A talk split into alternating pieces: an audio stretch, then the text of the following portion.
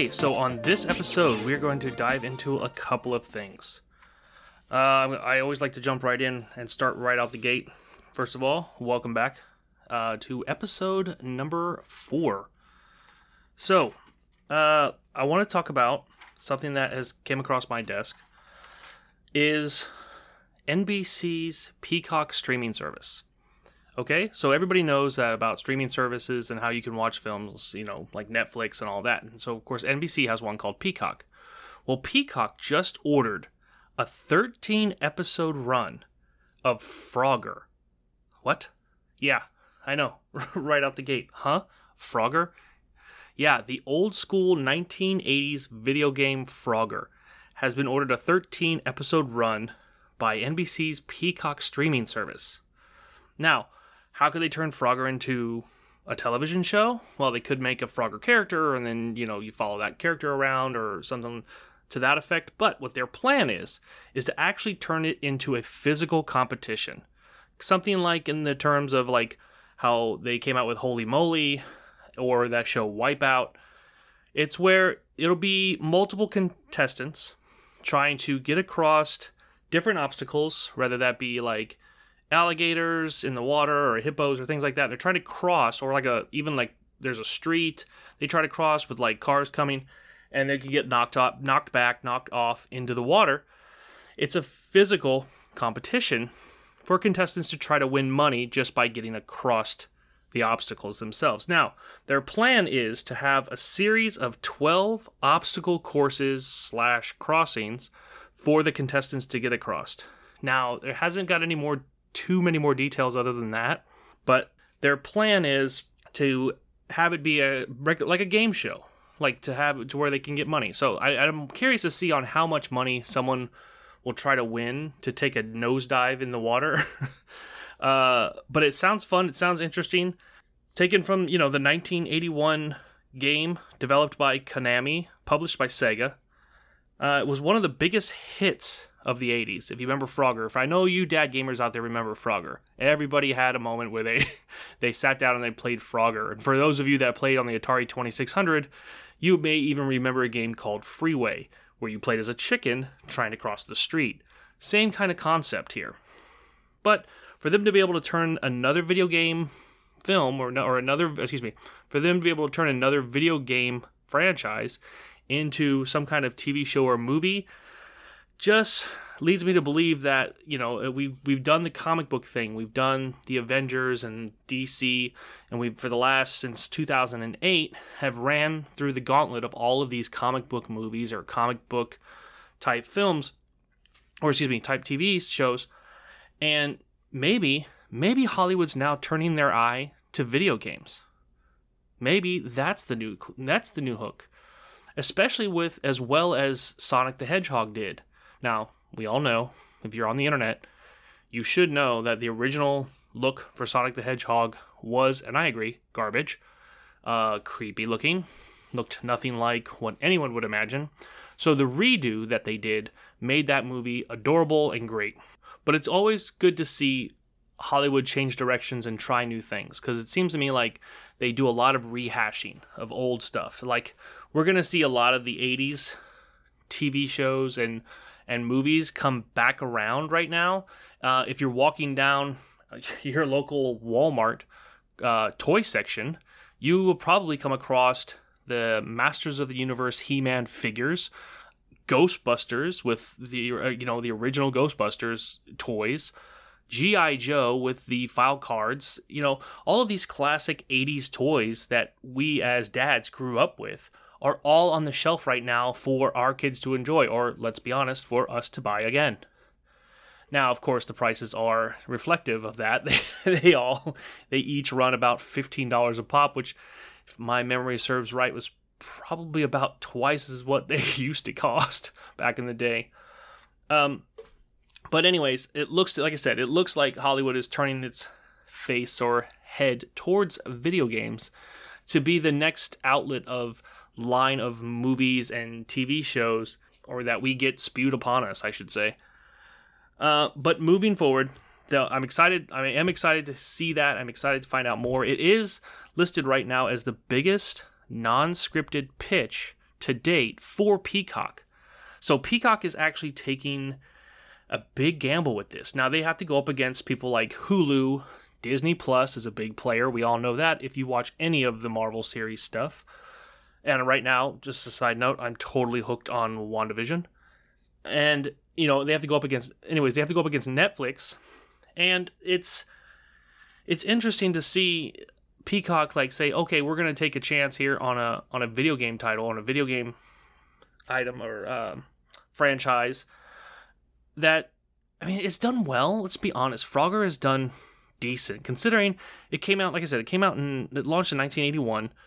It's done decent. It has over like 30 different titles of Frogger. That's right. There are 30 different versions of Frogger uh, across multiple systems, like as far back again, as far back as the Atari 2600. Uh, I know Commodore 64 back in the day had a version of it, Nintendo, Super Nintendo, so on and so forth, and it goes right up the line. I don't, I don't know if there's a new new version of it today on the the current gen systems. I haven't looked, but I, I wouldn't doubt it. Again, 30 different titles across multiple platforms. So why not? I guess Peacock's f- figuring this would be something everybody would be able to recognize. Let's give it a go. So, boom, they ordered 13 episodes. And there is now the big question is, well, when does it come out? Is it on? It's not on Peacock now. No, this literally was just announced two days ago. So they are just putting it together. If you're curious and want to be part of the competition, I will begin to dig and try to find information out and give you on future podcast on where and how to be part of the Frogger physical competition TV show on Peacock. But as it stands right now, since this is just a pitch, Peacock has just ordered the episodes. There is no place where, or there's no ability, I should say, to get to be part of it yet. Again, I'll dig. I'll try to find you if you follow if you follow us on Instagram or you follow us on Twitter chances are the first bit of information will be pop up on there. So again, you can follow us at Dad Gamers Podcast on Instagram or Dad Gamer Podcast, no S, on Twitter. And of course, check out dadgamerspodcast.com for your ability and chance to win a $25 Xbox Live code giveaway. Now, February's giveaway has already been picked. It's already happened and I will announce who it is towards closer towards the end of this podcast.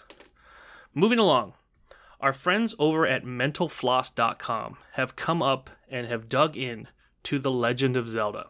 Do you remember The Legend of Zelda? The old gold cartridge for the NES that you had back in the day? And how you would stick it in and then it would work after a while and you had to pull it out and blow on it and put it back in and it was but it, you would probably if you were like me you didn't want to walk away from the game, so you would leave your system on overnight and let it sit and be on so you didn't have to mess with it in the morning. Well, they have come over at mentalfloss.com, they have come up with a list, and I've jotted down some of them. Now, they have a much longer list, and I think I got a majority of them here of different things that you didn't know about The Legend of Zelda. So, what I'm going to do right now is I'm going to take the next few minutes here, and I'm going to list off the things that you may or may not know about The Legend of Zelda.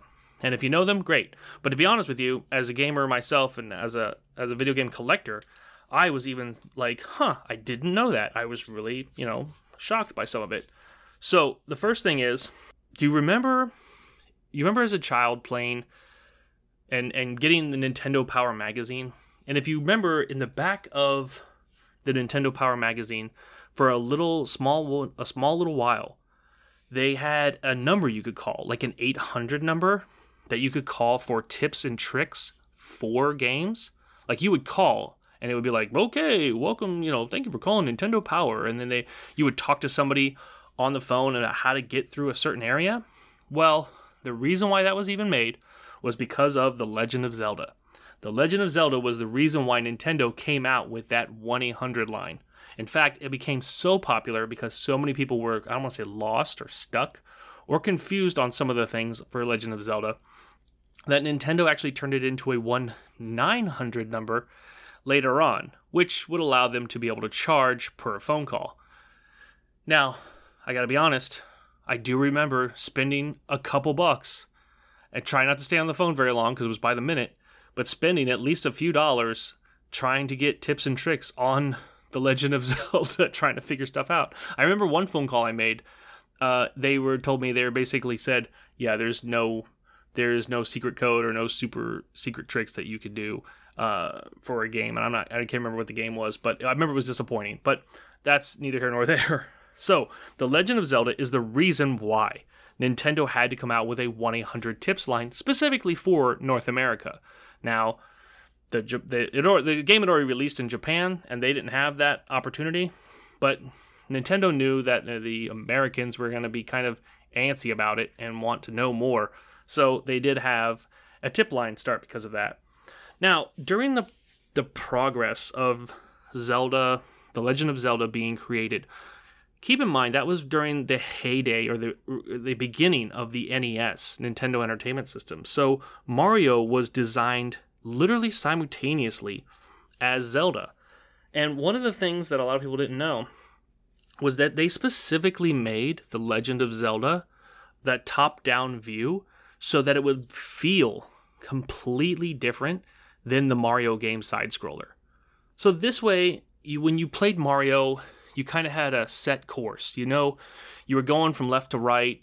You were always knew you had to get to the end to get to the castle to check to see if the princess was there, which let's be honest, bitch never was there. So you had to to keep going. Now when it came to Zelda, they were like, well, let's make this a top-down view and we'll change it up a little bit because we'll give it a different feel. We'll give it to where there's not so linear of a of a path drawn out on where you're supposed to go. Now, because of that, because of that non-linear path, that that tend to make things uh, a little bit more difficult. Hence, again, hence the reason they had the 800 number. But then they decided, see, because in another thing that came out was in J- the Japan, the Japanese version of the Legend of Zelda, the sword that you got, that Link's sword, which, if you remember correctly, in in the original game, in the North American version, you had to play like a cave level to get to the end, and it was like, here's the sword. Da, da, da. Well, in the Japanese version, you were given the sword literally right out the gate. It was like you woke up and it was here you go, take the sword. Well, it turns out that Mr. Miyamoto, the creator of Legend of Zelda, had heard early testers being disgruntled about the unclear objectives or you know the non-linear path and not understanding because they were given the sword right away not understanding what they had to do. So he went in and actually re- is the one that said let's take the sword out and make it so that they have to get the sword or uh, an option to find the sword. Now keep in mind another thing you don't need the sword to beat the game technically uh, let me let me reiterate that. Technically, you do need the sword to beat the game because at the very end, Ganon is the only one that can get hurt by the sword, but all the other enemies can be defeated without the sword. So you could t- kind of go through the whole game without defeating the final boss and without the sword. But again, Miyamoto took out the sword because he had heard the early testers basically just being pissy about not knowing where to go, what to do. So he was like, okay, well, I'm going to take the sword out. Now you can try to figure it out. You can try to figure out where to go. You can try to figure out what to do. This actually was better because it actually allowed the testers to try to talk with themselves and figure out what was a good gameplay strategy to play, which, you know, led to more conversations, which is what he kind of wanted. Now, also, since we were talking about the Mario game and the Zelda game being developed at the exact same time, one of the other things that some people were able to notice was that there was a crossover. Well, when I say crossover, um, there was a character crossover, and I don't mean Mario and Zelda themselves, but because the studios were being created or were creating the games at the same time, the Mario crossover inside of Link or Legend of Zelda was the Piranha Plant. Do you remember there was a couple of spots, not every single spot, but a couple of spots where there were pipes and there was Piranha Plant sticking out in The Legend of Zelda. Well, that was a tip of the hat to the Mario games. And now to go the other way, to go to the Mario games and say, okay, well, where's their tip of the hat to The Legend of Zelda? You have to look at Mario 3.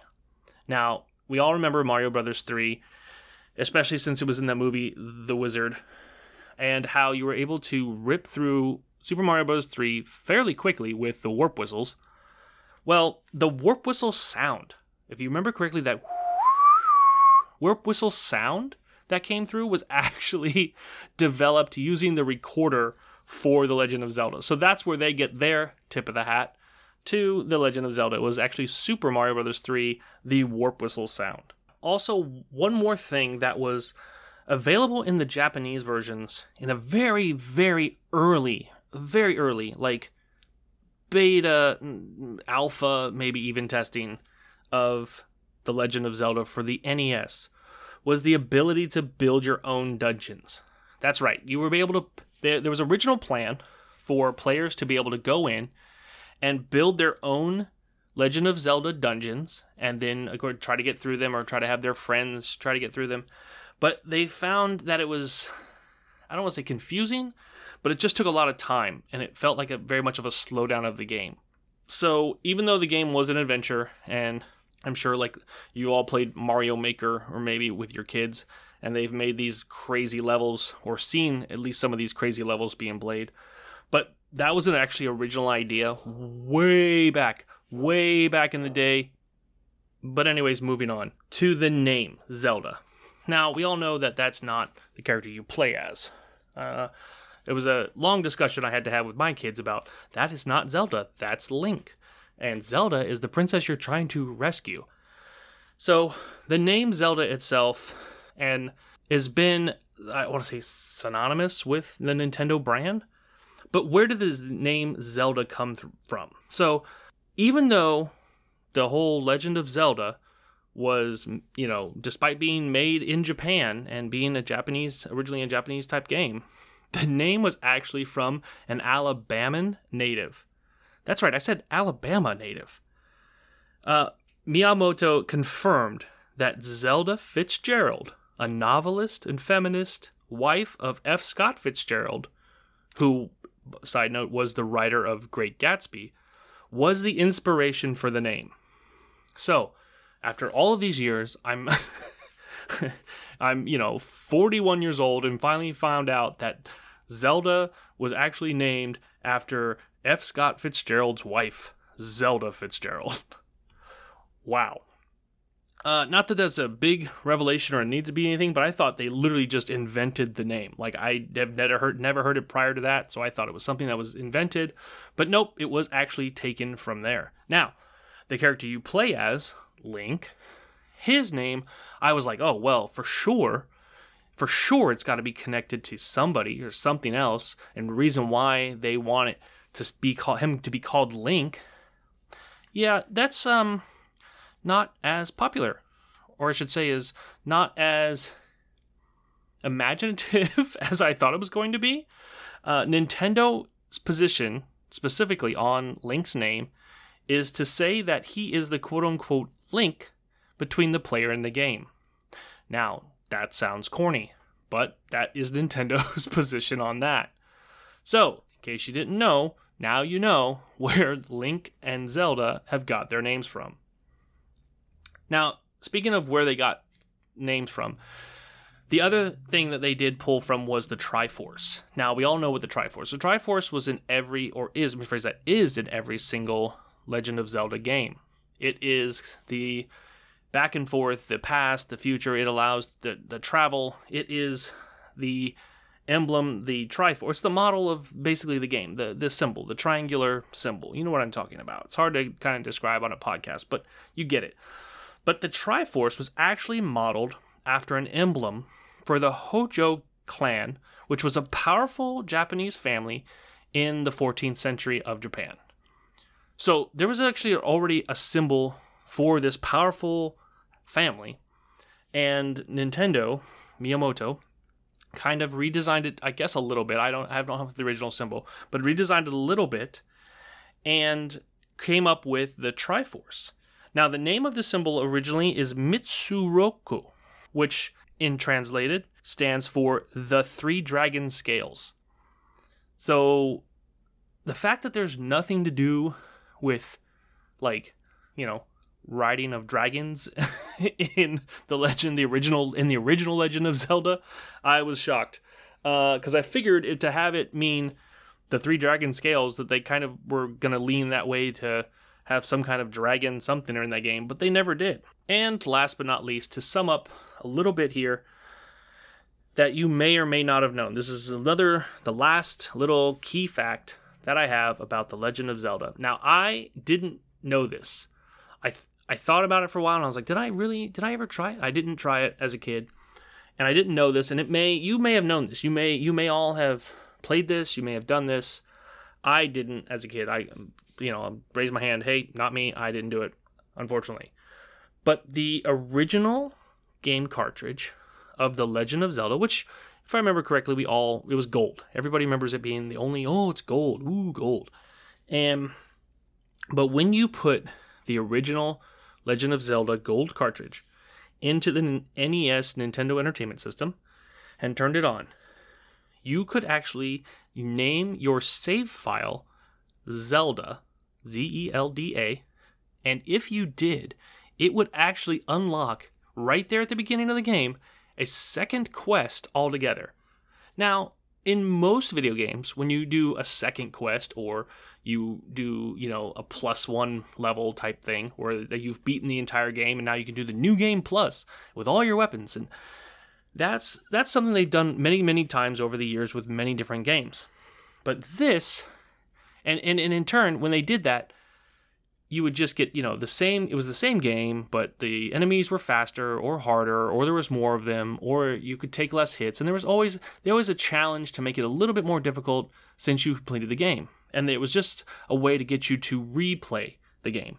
Well, this time around, back in the day, if you'd have used the word Zelda as your save file, you could have actually went and done a second quest, which was in a completely different layout, a completely different map style, and a completely different area for you to go around in the Zelda game. I had no idea about this. That's essentially like almost like having two games in one cartridge, but they didn't tell anybody. So, if you still have your old NES system and you still have The Legend of Zelda, the gold cartridge game, and you pop it in today, you could very well play a game from your childhood that you didn't even know you had. It's called literally Second Quest. So, we like to go back and say thanks to our friends over at mentalfloss.com and uh, thanks to my wife, the producer for this podcast, for finding that information for me to relay to you guys. Now, let's move on to our winner. Now, we um let me just say that on our website, dadgamerspodcast.com, we have a place where you can implement your email address to be in our monthly drawing. Well, it's episode 4, which means it's time for that monthly drawing. Now, even if I don't announce you as the winner, your name will remain, or let me phrase that, your email will remain available for the following month and so on and so forth. So you want to you don't have to re-enter your email, you don't have to do anything like that. It still stays in with the rest. Uh, you should have gotten a welcome email to welcome you to the Dad Gamers podcast with links in that email so that you could follow us on Instagram and Twitter and all the other things. So double check your email, make sure you got that welcome email. Make sure you are subscribed. If you drop your email and then get the welcome email and unsubscribe, that does back you out of the contest. So make sure you stay subscribed to it. All it's going to, all it's for is so that we can go back in when we pick the winner and be able to contact you. So again, you don't have to keep doing it. You only have to do it once and you're in it. We all we run all these contests. Your name will stay in it. Just stay subscribed. Uh, so let's, without further ado, let's move on to our February winner of the $25 Xbox Live code. And that winner is Jimmy S. Now, Jimmy has already been contacted, and we've already said that we are going to announce him on our podcast. So there you go, Jimmy. Congratulations. Good job. And he is our February winner. Now, if you are curious and want to play Xbox Live with Jimmy, we do have his gamer tag, and we will, and it is Jim DS13. So that's J I M D S 1 3. You can find Jimmy on there and see, you know, who knows, see what he bought with his $25 Xbox Live gift card game. Maybe you could give him some tips on a game that he hasn't tried yet. Uh, or you could just, you know, play with him because he's a dad like the rest of us and he doesn't have much time. So he's going to need any information he can get on what good games there are to play out there. Okay, dads, that'll be the end of it for our show today. Thank you so much for listening, and don't forget to go to dadgamerspodcast.com, drop your email because the March contest is right around the corner. All right, guys, thanks for listening. Oh, wait, wait, wait, wait. Before we end the show, I have one more bit of information about The Legend of Zelda that I have to let you guys know. So, the length of this podcast is approximately 28 minutes, and the fastest speed time ran on The Legend of Zelda is 27 minutes and 54 seconds. So, by the time you listen to this entire podcast, from the very beginning to the end, after the last note plays of our music, someone who will have been able to complete The Legend of Zelda in its entirety on a speed run. That uh, I've never been able to do a speed run, so I can't I couldn't tell you what it looks like. But if you want to check it out, you can go to speedrun.com and you can see people do it. Again, 27 minutes and 54 seconds, basically the length of this podcast and someone beat the entire Legend of Zelda. That's crazy. Anyways, dads, like I said, thanks for listening, and uh, I'll talk to you guys next week.